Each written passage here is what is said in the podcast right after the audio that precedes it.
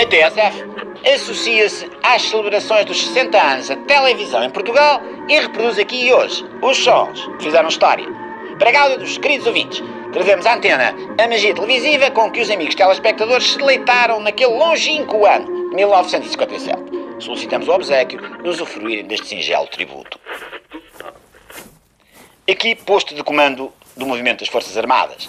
As Forças Armadas Portuguesas apelam a todos os habitantes da cidade de Lisboa no sentido de recolherem as suas. Não. Eu peço desculpa, eu peço favor, não é este. Peço favor dos senhores telespectadores perdoarem o lamentável equívoco que acabo de perpetrar. Acontece que li o guião da emissão do dia 25 de abril de 1964, depois temos já textos preparados até ao Festival da Eurovisão de 1977. Daqui a duas décadas, imagina.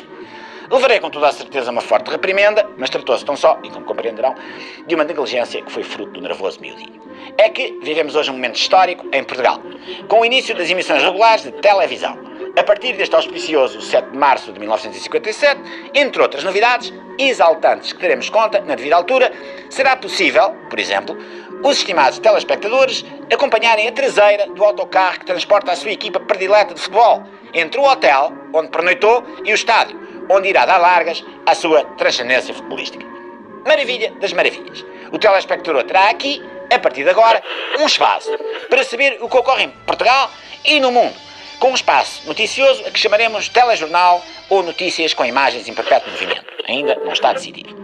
Será um espaço multifacetado e plural de debate, com ampla diversidade de opiniões sobre a solicitude da governação de Sua Excelência, o Sr. Presidente do Conselho, o Professor Dr. António de Oliveira Salazar, Redentor de Portugal.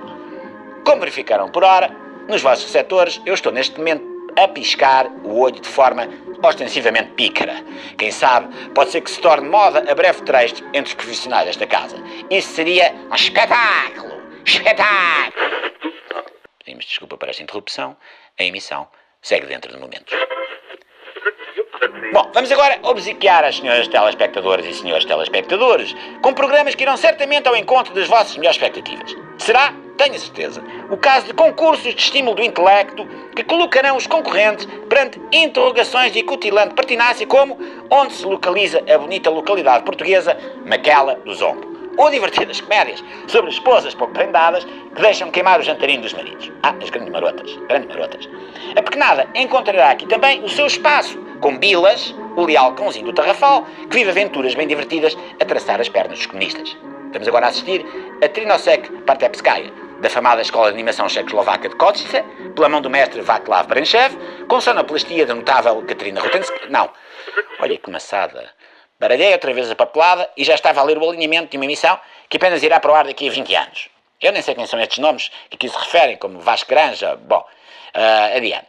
Eu passo agora a emissão para a minha colega de serviço no exterior, para uma humilde reportagem que mostrará a Sua Excelência, o Presidente da República, Francisco Carvalho Lopes, a dar beijinhos e afeto a quem passa e também se prestando a posar para fotografias com os transeuntes. Pode ser que a moda pegue. Até já e bem-ajam pela vossa disponibilidade.